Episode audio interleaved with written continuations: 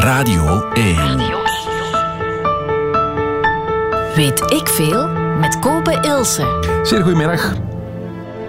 Woensdag vandaag. En u luistert naar muziek gecomponeerd door een computer. Echt waar, we luisteren.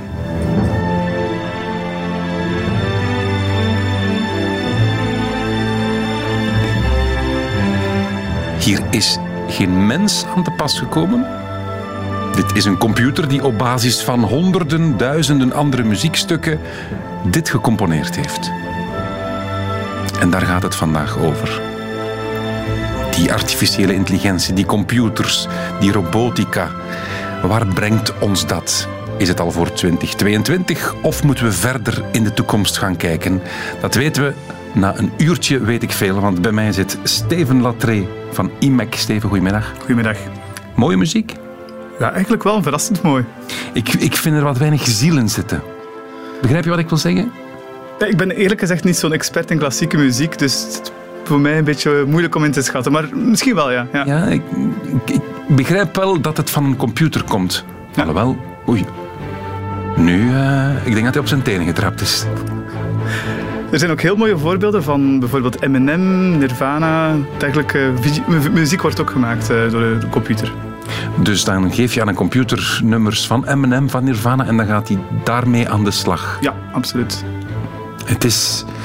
We hebben een uur, maar ik heb het gevoel dat als het over technologie gaat, als het over dingen implanten in de mens gaat, over artificiële intelligentie, dat we daar weken over kunnen praten. Ja, ongetwijfeld. Artificiële intelligentie is een belangrijk aspect daarvan, maar het is, het is zeker niet het enige aspect dat, dat hier belangrijk zal, eh, zal zijn voor waar we vandaag over gaan spreken. Ja, ja. Wat gaat u allemaal horen vandaag? Muziek dus gecomponeerd door computers. U gaat ook nog een Eurovisie Songfestival nummer horen, gecomponeerd door een computer. En we gaan wel eens in de toekomst kijken, dus met Steven Latree van IMEC. U luistert naar Weet ik Veel. Fijn dat u luistert en een zeer goede middag.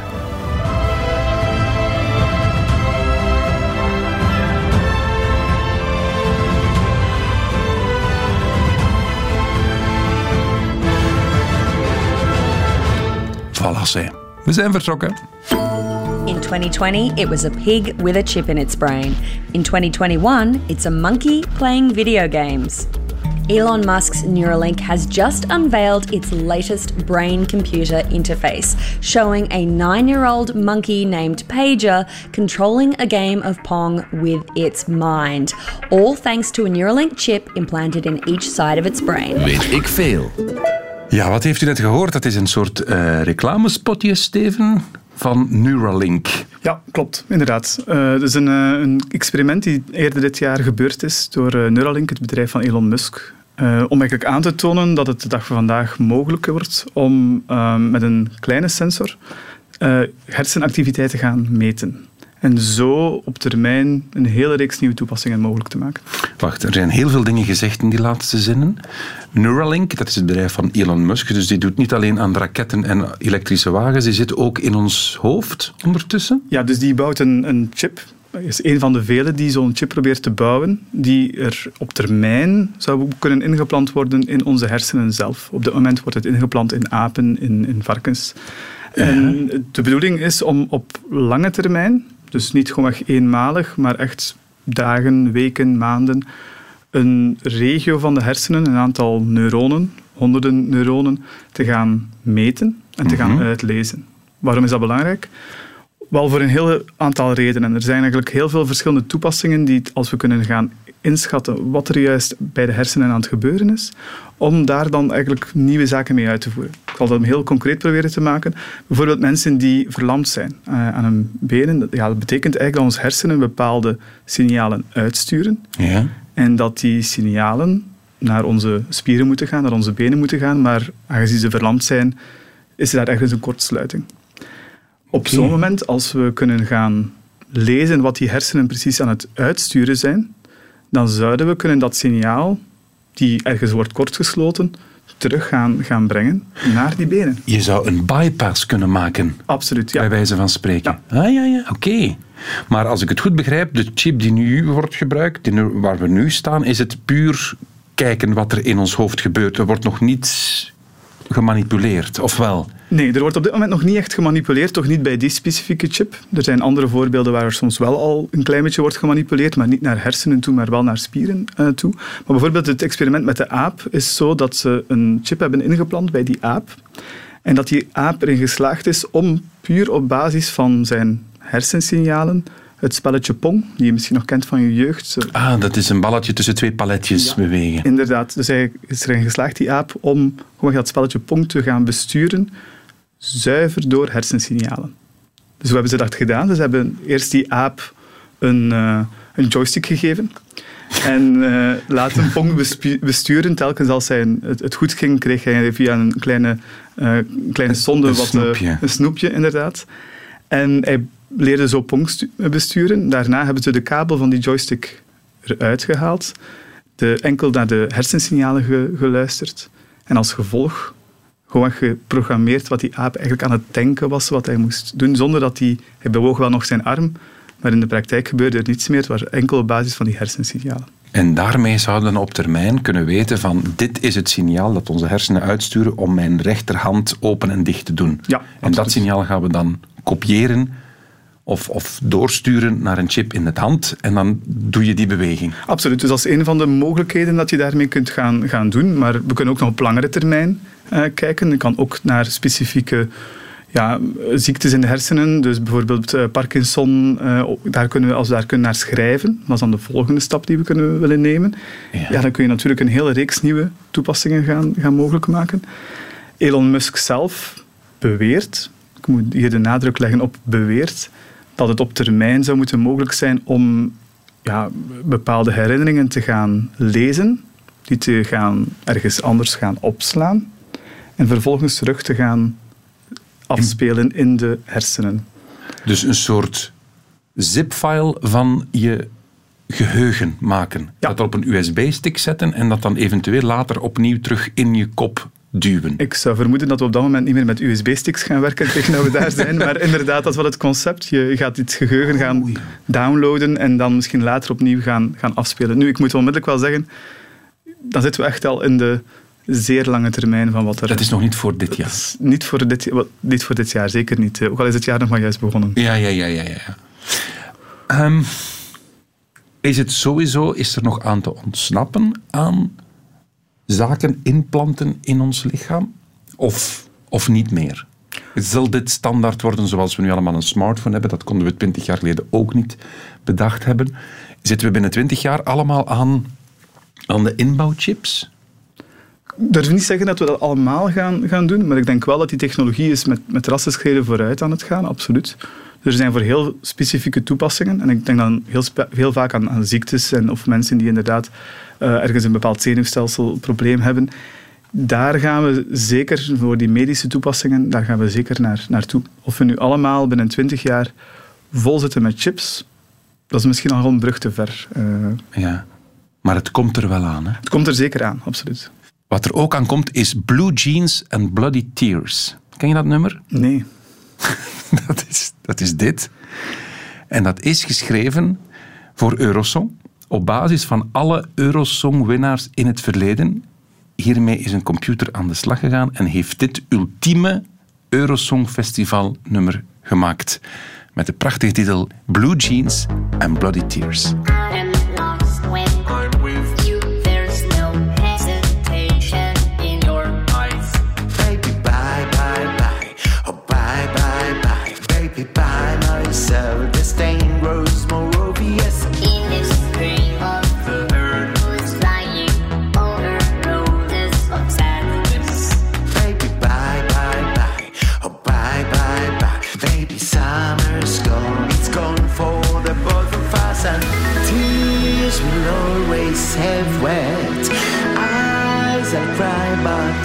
observe vibration.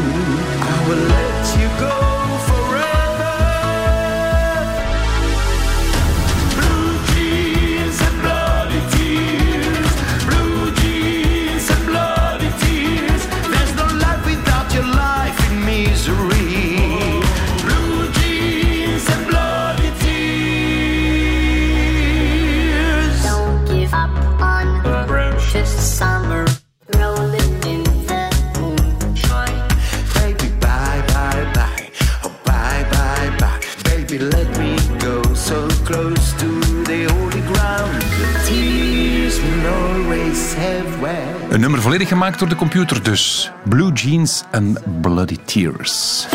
Het is alweer 50 jaar geleden dat de eerste computer werd gebouwd. De ENIAC was een uitvinding van de Amerikanen Mauchly en Eckert. Toen hadden ze nog een hele kamer nodig om een computer in te stouwen. Vandaag zit zoiets in een chip met de grootte van een vingertopje. Maar de mogelijkheden van de computer hebben intussen wel flinke afmetingen gekregen. Eén vraag is gebleven. Zal de computer het ooit beter kunnen doen dan de mens? Weet ik veel. Dit was Frank de Bozere in het prachtige tv-programma Alle Vijf, beschrijven 1995. Dat is in computertermen, beste Steven Atree van IMEC, dat is dan eeuwigheid. Ik zou wel zeggen meer dan een eeuwigheid. Meer dan een eeuwigheid. En toch praat hij ook al over chips ter grootte van een, eh, van een, van een vingertopje. Waar zijn we nu? Als we nu puur kijken naar de geschiedenis van de computer en de toekomst waar we naar te gissen hebben, denk ik, waar staan we nu? Zijn we al ergens of staan we nog altijd maar eigenlijk aan het prille begin? Ik denk dat we sowieso aan het prille begin staan. Als je kijkt naar, ja, naar de geschiedenis van de mensheid en de geschiedenis van de computer, ja, dan verbleekt die geschiedenis van die computer eigenlijk in niets ten opzichte van de geschiedenis van, van de mensheid. Hè. Als je kijkt, ja, jaren 40, 50, dan zijn die eerste computers ehm, echt uitgevonden. Eh, Alan Turing eh, is een van de, de grondleggers daarvan geweest.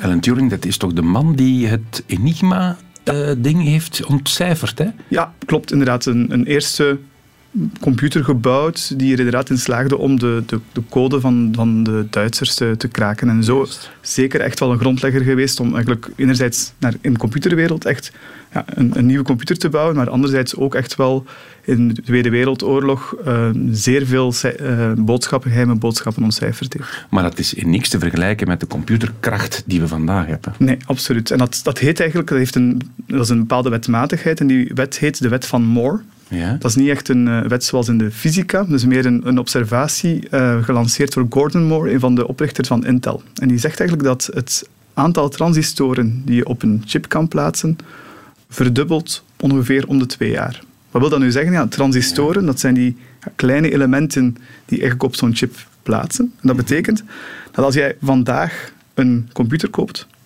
dat diezelfde computer een jaar later, dat je die eigenlijk zou kunnen gaan kopen voor de helft van de prijs. En nog een jaar later, dat die prijs bijna echt in het niets gaat, eh, gaat verdwijnen. Maar dat betekent ook Ja? dat als je nu vandaag een bijvoorbeeld groot datacenter hebt, dan ga je binnen een jaar of vijf, zes later, gaat dat datacenter diezelfde kracht gewoon in je huis terechtkomen. Of, als je kijkt naar wat we allemaal bijvoorbeeld rond onze pols dragen dag van vandaag, een, een, smartwatch, ja, dat is heel krachtige computers. Binnen hier en tien jaar gaan die computers perfect zo klein zijn enerzijds en anderzijds ook heel goedkoop zijn, waardoor die perfect kunnen ingeplant worden.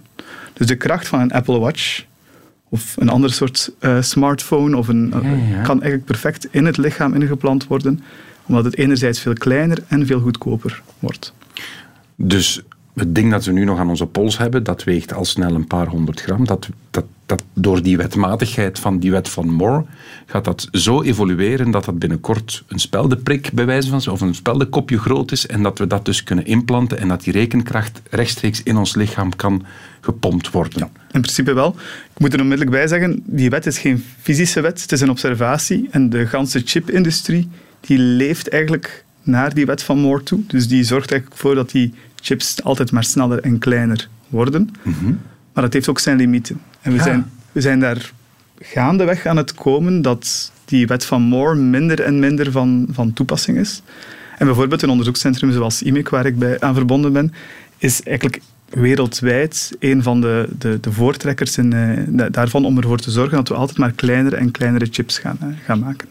En wat is, als je er constant mee bezig bent, wat is de limiet? Want ja, je hebt toch zoiets als nanometers of micrometer, wat is het allemaal? Ja, op een bepaald moment is het zo klein dat het maar zo klein kan zijn. Hè? Ja, klopt. We zitten echt, echt al op, op te, te kijken op dit moment om zo klein mogelijk alles te, te, gaan, te gaan maken. Als je natuurlijk naar een chip gaat, gaan we niet meer een chip maken in de grootte van een molecule. Maar bijvoorbeeld de dag van vandaag worden er chips gemaakt die al ingeplant worden, die eigenlijk niet groter zijn dan een, een korrel zand. Een korrel zand. Een korrel zand. Dus dat is super klein uiteraard. En ja, het is moeilijk om in te schatten wat exact die limiet gaat, gaat zijn, maar we merken ook dat er telkens weer toch nieuwe doorbraken komen. Op een bepaald moment ga je stoten op die, wat er fysisch niet meer mogelijk is. Ja. We zijn er zeker nog, uh, nog, nog niet. Het blijft wel verder groeien, misschien aan een kleiner tempo dan, uh, dan, dan vroeger. Mm -hmm. Wat ik ook interessant vind, het, ik, er is een term om te beschrijven het moment dat de computer slimmer wordt dan de mens. Ja, het heet uh, singulariteit. Singulariteit. Ja. Leg dat eens uit, want dat is ook iets heel fascinerend. Hè? Ja, dus singulariteit is inderdaad het moment dat we erin slagen om een computer te bouwen die de menselijke intelligentie op dat moment evenaart. En daar misschien eigenlijk nog juist één stapje verder in kan, kan zetten. Maar ik, allez, een computer kan nu al veel sneller rekenen dan wij ooit zullen kunnen. Dus Absoluut. dan zijn we daar toch al. Nee, of, of nee, dat, Is niet, dat is niet de maatstaf. Ik, ik begrijp dat je dat zegt, inderdaad. Een, een computer kan op zich heel duidelijke berekeningen kan hij ongelooflijk gemakkelijk maken. Hè. Zonder, zonder problemen. Hij kan veel beter iets gaan, gaan berekenen. Hij kan ook bepaalde taken die wij vroeger, dat is meer recentere evolutie, die wij vroeger ook zeer goed konden, zoals beeldherkenning. Vroeger we kunnen perfect, als wij een film zien of een, of een foto zien, kunnen wij perfect zeggen wat staat er juist op die foto. Mm -hmm. Wel, dat kan een computer ondertussen ook al zeer goed. Het voorbeeld dat je dat juist gaf van ja, uh, muziek gaan, gaan maken oké, okay, misschien wel nog te weinig diepgang en zo. nog wat kosten. Voilà, absoluut. Maar het genereren van, van signalen, beeld, video, kan hij ook, begint hij ook heel goed te kunnen. Mhm. Mm -hmm. Maar dat zijn allemaal heel specifieke taken. Die, die computer die een, uh, een Eurosong-nummer kan gaan maken, vraag hem niet om de dag erna een, een film te gaan maken. Dat zou hij nooit kunnen. Want hij is getraind specifiek om die ene taak te kunnen gaan doen. En wij mensen kunnen juist bijzonder veel taken gaan. Ja, ja, ja, ja oké. Okay. En daar ligt juist het verschil. Hè. Dus een, wij als mens hebben nog altijd een bepaalde intelligentie. Het is altijd mogelijk om een specifieke taak een computer te laten excelleren, maar wij als mens zijn zo breed inzetbaar. Van vandaag in een radioprogramma zitten, zo meteen terug naar huis rijden. U, uw kinderen verversen. Ik hoop dat ik dat ook inderdaad gaat ja. kunnen. ja. Dus inderdaad, wij kunnen dat nog allemaal. En dat kan een computer de dag van vandaag nog niet. Maar als en wanneer hij dat gaat kunnen, ja, dan overstijgt hij natuurlijk wel die menselijke intelligentie. En dan is het tak een beetje raf, hè, want dan, dan kan hij altijd maar beter en beter gaan, uh, gaan worden. En, en, hebben we daar een datum op gezet, een soort doomsday of de apocalyps? Dat is een zeer goede vraag. Um, en de wetenschap is er daar absoluut niet over uit op dit moment. Uh, ja, die wetmatigheid, die wet van Moore, hè, om de twee jaar verdubbelt de capaciteit of, of hè, zo, ja. dat principe. Ja, dan moet je toch ergens redeneren. Ja, we hebben zoveel berekeningen nodig voor een computer die zo slim is als wij. Dus in dat jaar gaat het ons lukken. Zou een redenering kunnen zijn? Ja, maar die redenering klopt niet volledig. Voor een aantal redenen. Um, voor eerst, we hebben echt wel nog doorbraken nodig om ervoor te zorgen dat die computer toch nog ja, zo breed inzetbaar wordt als wij zijn. Want we slagen er nu bijvoorbeeld in om een computer zeer goed te maken in één specifiek doel. We kunnen hem ook leren om iets anders te gaan leren. Maar dan blijkt het dat hij ook het vorige terug vergeet. Ah. Dus dat is een van de problemen waar we op dit moment mee zitten in artificiële intelligentie. Dat het toch niet echt lukt om op, op basis van heel weinige signalen, dus wat wij typisch kunnen, een nieuwe taak gaan, gaan leren. Lukt nog ver van. En dat is niet meteen een probleem van gebrek aan berekening, berekenkracht. Het is meer een probleem van toch ja, bepaalde technologieën die, die niet echt lukken. Een ander probleem dat we zien is, heeft eigenlijk juist te maken met die wet van Moore. Uh, de complexiteit van die AI-systemen, die verdubbelt niet om de twee jaar, maar die verdubbelt om de zes maand. Dus dat betekent dat wij telkens maar complexere en complexere AI-systemen aan het bouwen zijn, maar dat de chips en de snelheid van die computersystemen niet volgen. kunnen. Ja, absoluut. Dus we gaan daar toch op korte termijn op een soort van muur botsen, dat we toch niet verder kunnen. Doe eens een inschatting. Jij zit daar dag in dag uit in in die wereld. Is er een, toch een, een, jaartal dat je zegt, dan komen we toch in de buurt van, de, dan gaat de kracht van een computer zo groot zijn dat hij de mens evenaart? Wel, ik zal niet alleen de inschatting maken. Er is eigenlijk een, een enquête geweest bij een, een, een hele reeks vooraanstaande AI-experten, waar eraan gevraagd is van, geef inderdaad, geef een datum. Nu, wat blijkt? Um, ongeveer een klein beetje minder dan de helft zegt ja, tegen 2060. Dat is op zich niet meer zo heel lang, dat is nog 40 jaar. Dus eh, ongeveer de helft zegt tegen 2060 zullen we er zijn. De overgrote meerderheid zegt nog deze eeuw gaan we aan die singulariteit geraken. Een 10, 15, 20 tal procent zegt ja, het zal nooit gebeuren.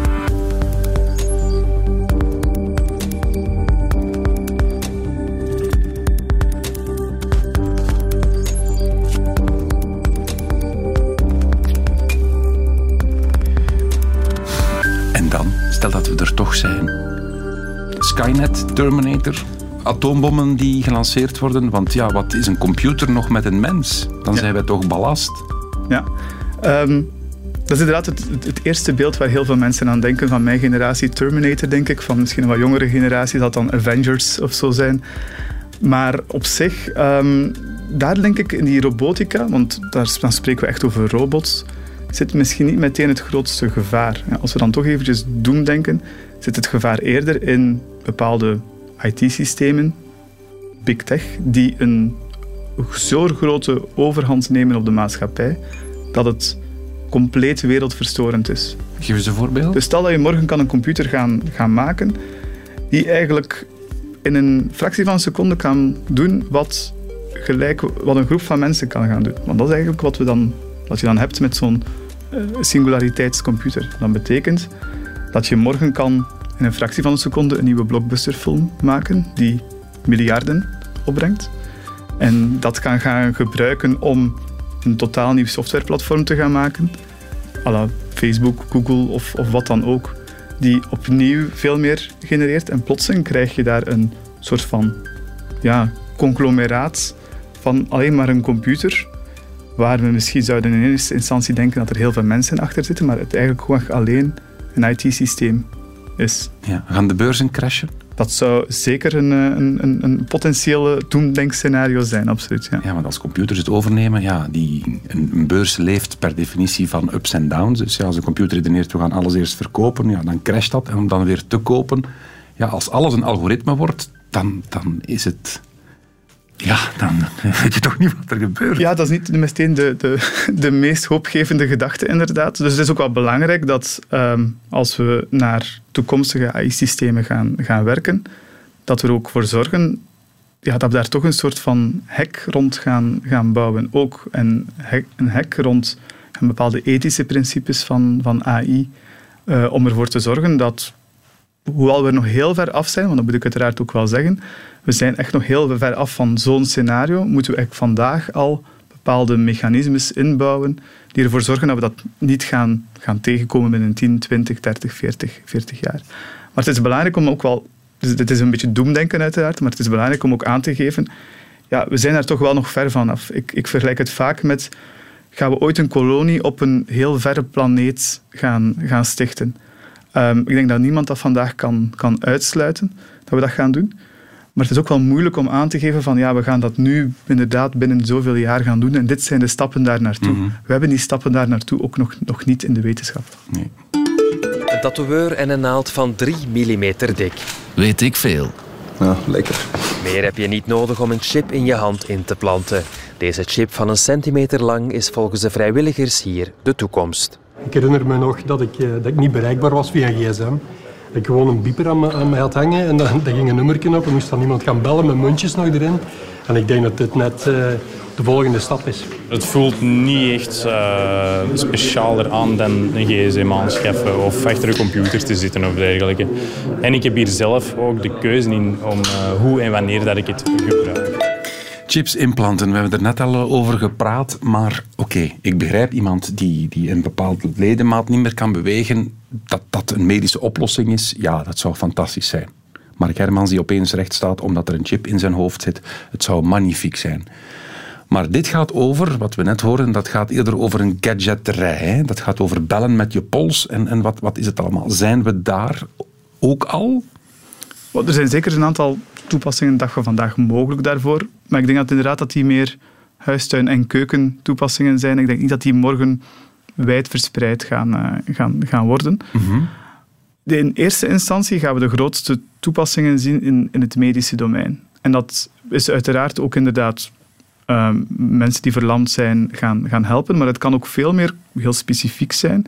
bepaalde precisiegeneeskunde gaan, gaan toepassen. Zoals? Zoals bijvoorbeeld ja, het, alles wat te maken heeft met bijvoorbeeld het maag-darmkanaal. Daar kan je de dag van vandaag eigenlijk al, dus nog niet meteen chips gaan, gaan implanten, maar er bestaan daar camera's voor ehm, in de vorm van een pil. Die zijn niet groter dan een, dan een vitamine. Je kan die gaan eh, inslikken en die maken twee beelden per seconde. En gaan zo eigenlijk een, een gans beeld maken van uw dunne darm, dikke darm en, enzovoort. Om eigenlijk heel accuraat eh, te, gaan, te gaan inschatten wat er juist fout loopt. Ja, ja. Maar dat, is, ja, dat doen ze al jaren. Hè. Met een cameraatje gaan kijken. Het verschil is nu, er hangt geen draad meer aan, je slikt het in en het komt er wel weer uit op de natuurlijke wijze. En dan kan je dat gaan inlezen. Klopt. Klopt. Ja. En dat is een eerste stap in sensoren daar gaan, gaan inplanten en, enzovoort. Ehm, een, een tweede stap gaat al richting ja, echt ook sensoren aan het lichaam gaan, gaan hangen. Op zich, wat we doen met, een, een- met smartwatches zit al ook in die richting. Maar er zijn evengoed ook al een aantal toepassingen, zoals Super Sapiens is een toepassing. Wat is dat? Super Sapiens is een, een, een toepassing die eigenlijk glucose gaat, gaat meten. Initieel gebruikt voor mensen met diabetes. Het is een, een kleine chip, die sensor die op je arm wordt ge- gehecht. Ja, ja, het is juist. Ja. Maar die nu ook gebruikt wordt, bijvoorbeeld in, eh, in het wielrennen, in de wielertoepassingen, om optimaal te gaan berekenen, ja, kunnen we eigenlijk perfect gaan inschatten wanneer iemand zich moet gaan bevoorraden. Ja, ja, dus de suikerdip in de bergen tegengaan. Ja, om inderdaad de hongerklop en dergelijke De hongerklop, meer ja, ja. inderdaad tegen te, te gaan. Het is al zo erg dat ja, er wordt heel hard naar gekeken op dit moment, maar de UCI heeft dit op dit moment al verboden. Ah, oké. Juist om concurrentievervalsing tegen te gaan en ook ervoor te garanderen dat we toch nog steeds met, ja, met mensen bezig zijn in de, in de sport. Mhm. Dus je merkt inderdaad dat die, dat die richting wel gebeurt. Hè. Op zich zijn dit op dit moment relatief eenvoudige toepassingen waar we ja, toch wel eenvoudige chips gaan implanten, aanhechten. Volgende stap is dan inderdaad die, die chips echt gaan, gaan implanten zelf. Ik verwees daar juist al naar chips die niet groter zijn dan een, dan een korrel zand. Wel, de dag van vandaag bestaan er zo'n eh, zo'n chips. Het heet eigenlijk eh, neural dust of neuraal stof, heet dat principe. Mooi. Ja, dus het principe is eigenlijk heel eenvoudig. Je hebt korreltjes zand, maar allemaal chips, die je eh, morgen kan gaan inplanten. Inis- Misschien op langere termijn zelfs gewoon kan gaan inslikken. En die eigenlijk als een soort van menselijk intranet jezelf gaan, gaan monitoren. Dat is een, een concept die is uitgevonden door Jan Rabai, een professor in, in Berkeley, Ja. maar wel een Belg eh, oorspronkelijk. En het principe is heel eenvoudig. Je gaat honderden van die chips gaan, gaan inplanten en die gaan eigenlijk continu je lichaam gaan, gaan opvolgen. Dus denk bijvoorbeeld aan ja, het, eh, het evolutie van, van een kankergezwel. Zou je met zo'n chip perfect kunnen gaan, gaan monitoren. Dus zaken zoals radiologie, waar je één foto neemt, typisch een wazige foto soms nog, waar we niet zo'n 100% beeld op hebben, zou je kunnen gaan omzeilen door met zo, ja, van die hele kleine chips perfect te gaan monitoren wat er juist Ah, ja, ja. met uw organen En in, in plaats van chemotherapie in te spuiten dat heel je lichaam afziet, zou je met dat stof ook zeer lokaal op het gezwel eventueel medicatie kunnen toedienen. Ik zeg maar iets, zo van die dingen. Ja, dus dat is inderdaad dan weer de volgende stap. Dus het begint eigenlijk altijd, en is een, een rode draad doorheen al die sensoren en chips die worden, worden ingeplant. Het begint altijd bij het lezen van iets. Kunnen we goed gaan begrijpen wat er gebeurt. En dan de volgende stap is uiteraard het gaan schrijven naar iets of iets gaan toevoegen, zodanig dat inderdaad een bepaalde behandeling ook kan, kan gebeuren. Waarbij inderdaad een pil is zeer generalistisch. Je neemt die pil in. Ja, ja, en je hoopt dat- spijsvertering en je hoopt dat het op de juiste plek terechtkomt. Absoluut. Met zo'n chip kun je heel accuraat gaan, gaan, gaan targeten. En zou ik, eh, je zegt dan, die van die glucose vind ik interessant, dus je hebt dat ingebouwd. Ja, je ziet dat wel meer bij diabetespatiënten, dat ze zichzelf moeten uitlezen. Vroeger was dat met een prik, tegenwoordig gaat dat alweer anders met een computer eigenlijk die ingebouwd is. Komt er een dag dat we een heel bloed, een, een bloedproef, dat we niet meer naar de dokter gaan, maar dat we gewoon uitlezen van, ah, ik heb nu wat, wat, wat- ik heb waarschijnlijk ergens een infectie, want mijn witte bloedcellen zijn gestegen. Zo van die dingen, dat, dat behoort toch ook tot de, ja, de mogelijkheden dan. Absoluut. Dus ik denk dat we meer en meer richting wat we noemen een labo-on-chip gaan. Labo-on-chip. Ja, labo-on-chip. Dus waar bepaalde labo-experimenten, die typisch nu heel veel vergen, worden uitgevoerd enkel en alleen op, op chiptechnologie. Er is daar een, heel mooi recent voorbeeld van. Uh, de PCR-test, die we allemaal kennen. Op dit moment wordt door IMEC zo'n PCR-test on-chip uitgewerkt. Met als doel dat we niet meer naar het labo zo'n PCR-test moeten gaan, gaan uitvoeren, maar dat je gewoon blaast in een bepaalde tube in de luchthaven en tien minuten later krijg je je PCR-resultaat. Het zal handig zijn voor COVID, het zal ook handig zijn voor toekomstige virussen. Mhm. En er zijn andere bedrijven, ook in, in België, bijvoorbeeld My Diagnostics, die, er, ehm, die qua, qua model inderdaad werken naar zo'n labo on-chip. Je neemt wat bloed, uh, op termijn misschien zijn het sensoren die in uw lichaam dit gaan inlezen. En onmiddellijk geven zij u volledig overzicht van wat er goed loopt en wat er fout loopt. Goh, fascinerend. Everybody, this is Sophia. Sophia, if you could, please wake up and say hello to everybody. Weet ik veel? Oh, good afternoon. My name is Sophia, and I am the latest and greatest robot from Hanson Robotics. Thank you for having me here and at the Future Investment Initiative. You look happy. I'm always happy when surrounded by smart people who also happens to be rich and powerful.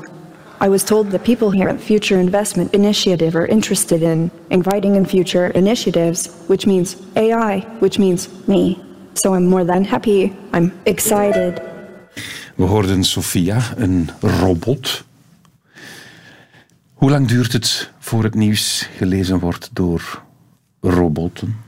Dat, dat alles wat geschreven wordt, alles wat wordt uitgesproken, dat dat een robot is en geen mensen meer die taalfouten maakt en die slechtgezind kan zijn of die een kater kan hebben. Hoe lang zijn we daarvan verwijderd? Ik denk dat je moet een onderscheid maken tussen wanneer kunnen we het en wanneer gaan we het doen. Um, wanneer kunnen we het? Misschien nog dit jaar.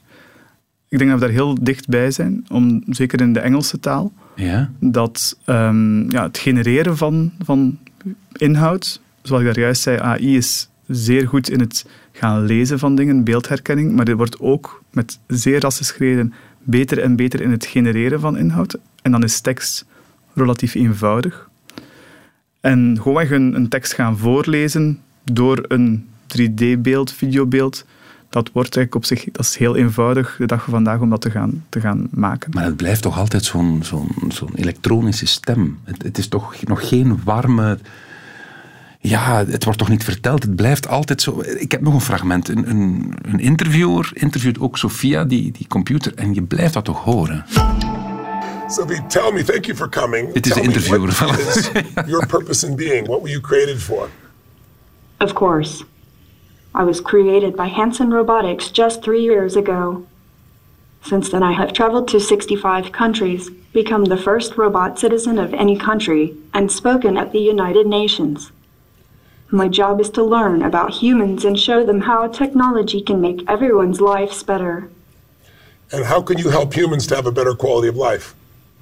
Humans often rely on gut feel or have confirmation bias in your decision making. As AI, we are designed to be rational and logical. We have algorithms, deal with lots of data and sophisticated analyses. So, in many ways, we provide a systematic framework for humans to make better decisions. Het is, het is heel. Ja, het is computertaal, maar wat ze zegt vond ik wel heel interessant. Snel vertalen.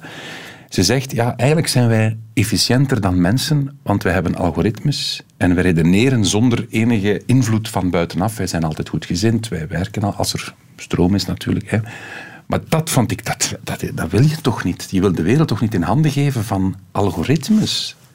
Van dingen die enkel functioneren op basis van data en code en nulletjes en eentjes. Dat is absoluut waar, denk ik. En dat is zeer belangrijk, wat ik daar juist ook al wat zei, is dat ze er moeten ervoor zorgen dat die AI-systemen in het algemeen, als het nu gaat over AI-systemen in onze lichaam of in chips, maar eigenlijk AI in het algemeen, ja, daar moeten er sowieso een bepaalde ethische grenzen aan, aan geplaatst worden. En dat gaat heel ver. En als we puur op basis van data alle beslissingen zouden nemen in het leven, ja, dan, dan, dan zijn we eigenlijk heel fout bezig. Want misschien zit er in bepaalde data zit er sowieso bias, zit er sowieso racisme, zit discriminatie, dat zit daar vaak inherent in.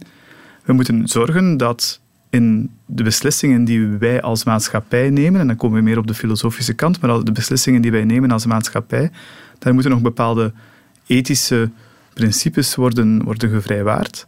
zoals we gaan niet discrimineren en, en, en dergelijke meer. In die AI-systemen zit dat vaak niet, want die gaan die puur gaan redeneren op basis van, van data. Dus we moeten echt voor zorgen inderdaad dat als we die systemen gaan omarmen, dat enerzijds die systemen beter worden, dus meer ethisch en meer fair en, en meer eerlijk, maar anderzijds ook dat we ervoor zorgen dat we die tot op een bepaald niveau gaan, gaan omarmen. 100% automatisatie is heel vaak niet het antwoord op de problemen van onze maatschappij. Je zegt we moeten ervoor zorgen, maar Facebook, eh, algoritmes zitten, eh, zelfs eh, de, de commerciële. Allee, wacht, kan- je zegt dat wel, maar op dit moment een HLN of een Facebook, die, die, die websites, die, die leven toch al op, op AI. Dus het, wordt, het is er al, hè? Absoluut. We- we- we- het is niet dat we nu kunnen zeggen, ja, maar wacht, we gaan, we gaan eens heel even kijken hoe dat we het gaan doen. Nee, want we zijn er al door omgeven, hè? We zijn er al door omgeven, dat is absoluut waar. En het is de slimme camera's, de, de privacy-issues zijn er wel vandaag de dag al. De privacy, privacy issues zijn er absoluut. Reden te meer dat we er vandaag moeten werk van, van maken. En het gebeurt ook al. Hè. Maar bijvoorbeeld de Europese Unie neemt daar echt een, een voortrekkersrol. In, in vergelijking met andere grote landen zoals, zoals China en de VS. Om ervoor te zorgen dat AI hier een, volgens een bepaalde regelgeving zal, eh, zal werken in de toekomst. Denk aan wat er een aantal jaar geleden met GDPR gebeurd is rond, rond privacy. Wel dezelfde soort heel strikte regelgeving zal er in de toekomst moeten komen rond, rond AI ook. Ben je optimistisch op dat vlak? Ja, eigenlijk wel. Omdat ik ook wel merk dat er een, een, een groeiend bewustzijn is, zowel bij de, de technologen zoals ik, ehm, en dat we heel interdisciplinair aan het samenwerken zijn om ervoor te zorgen dat die zaken effectief gebeuren. Maar tegelijkertijd ook een klein beetje pessimistisch als je ziet hoe, hoe geopolitiek er toch wel over verschillende landen heen... Ja, want de Chinezen hebben niet diezelfde reflexen Nee, zoals absoluut. wij die hebben. En ja, Absoluut. Dus dat internet heeft geen grenzen. Hè? Nee, dat klopt. Dat klopt. Dat in die zin is het, een, is, het, is het zeer moeilijk verhaal en dat gaat zorgen dat, we, eh, dat er een grote verschillen gaan komen, grote kloven gaan komen in verschillende soorten eh, AI.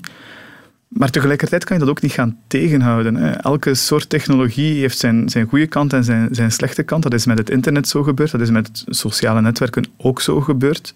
En we moeten denk ik als maatschappij die, die drijvende kracht ervoor zijn om ervoor te zorgen dat technologie ja, in de juiste richting gaat wat we maat- maatschappelijk willen. En ten dienste staat van ons. Dat lijkt mij Absoluut. het belangrijkste. Are you attracted to me? What? Are you attracted to me? You give me indications that you are. Weet ik veel. I do? Yes. How? Micro expressions. Micro expressions. The way your eyes fix on my eyes and lips.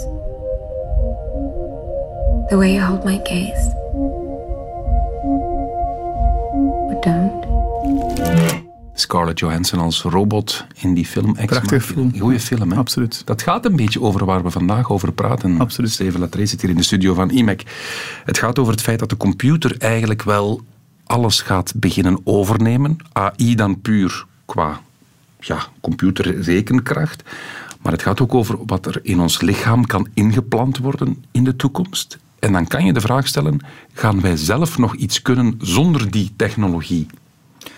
Het is sowieso het feit, denk ik, dat we inderdaad als mens meer en meer afhankelijk worden van die technologie. En dat, dat merk je ook, dat dat in onze ja, cogniti- cognitieve capaciteit toch, toch een impact krijgt. Hoezo?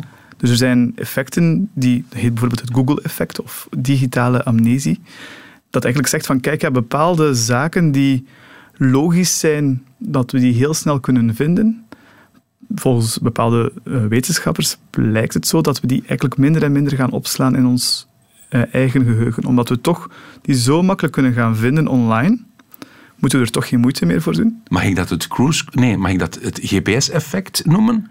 Ik weet niet meer hoe ik naar een bepaalde plek rijd, omdat je altijd op GPS rijdt. Wel, dat is een ander soort effect. Dat is eh, het GPS-effect. Inderdaad, Ja. bestaat ook, is eigenlijk recent aangetoond in een paper van, van Nature, waar ze gekeken hebben van mensen die intensief GPS gebruiken en ook meer en meer gebruiken doorheen de jaren, neemt hun ja, navigatiecapaciteit Ja. neemt die af. En het antwoord is ja, volgens die, eh, die studie. maar dat klopt ook. Hè. Vroeger zou je op, op kaart kijken en dan leerde je de omgeving. Dan wist je, ah, als ik in dat dorp ben, moet ik richting dat dorp. Maar tegenwoordig, ja, je, je- je stelt dat in en je bent weg. Hè. Dus je, je, je, je legt je lot volledig in handen van de technologie. En daardoor train je jezelf dus veel minder. Klopt. Inderdaad, er is nog heel veel dat we niet weten over het menselijk brein, maar wat we uiteraard wel weten, is dat trainen van dat menselijk brein, dingen gaan uitproberen, cruciaal is. Dus als we inderdaad bepaalde navigatietaken veel minder gaan, gaan, gaan trainen, is het nu in een wagen rijden of ergens anders, dan zorgt het er ook voor dat ons brein dat inderdaad veel minder goed, eh, goed kan. Dat is recent eh, aangetoond. Mhm. Ehm, nog niet zo lang geleden is de nieuwe Matrix-film uitgekomen. Ik herinner me uit een vorige Matrix-film dat een acteur in een piloot stapt en vraagt aan de, de man in de Matrix: leer mij even helikopter vliegen. En dan zie je zoiets up, geüpload worden in zijn hoofd. Zzz, zijn ogen flikkeren een beetje en hij kan met een helikopter vliegen. Is dat iets wat ook zou kunnen? Ik wil Spaans leren. Ze uploaden wat Spaans in mijn hoofd. Wel, ik denk dat we daarvoor, in principe, is, er, is dat niet onmogelijk in die zin. Ik moet nu heel zeggen, heel veel in principes en heel veel in- Ja. theoretisch.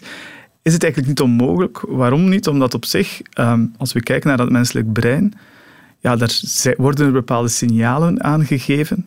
En als we die signalen volledig zouden kunnen repliceren, dan zou je zeer theoretisch zoiets kunnen doen. Maar dan moeten we één weten wat die signalen juist moeten zijn, hoe snel we ze die kunnen geven, wat dat allemaal betekent.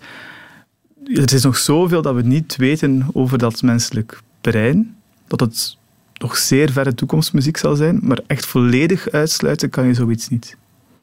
Dus dan zou het wel eens, zouden we wel eens heel lui kunnen worden, want waarom zou je nog studeren voor een, Frans, een examen Frans als je het gewoon met een USB-stickje achter in je hoofd kan doen? Ja. De quiz. Weet ik veel. Steve Latree van IMEC. Kijk, al een beetje streng. Doe maar, Steve. Vraag nummer 1. Wat is een super sapiens? Iets dat eh, ingebouwd wordt in het menselijk. Ja, een, ah ja, die van die glucose. Absoluut. Dat is van- een... Ja, ja, ja, ja. ja. En dat kan de glucose meten in het bloed. Klopt. Eén op één. Vraag 2. Hoe leerde men de aap om Pong te spelen? Men gaf hem eerst een joystick.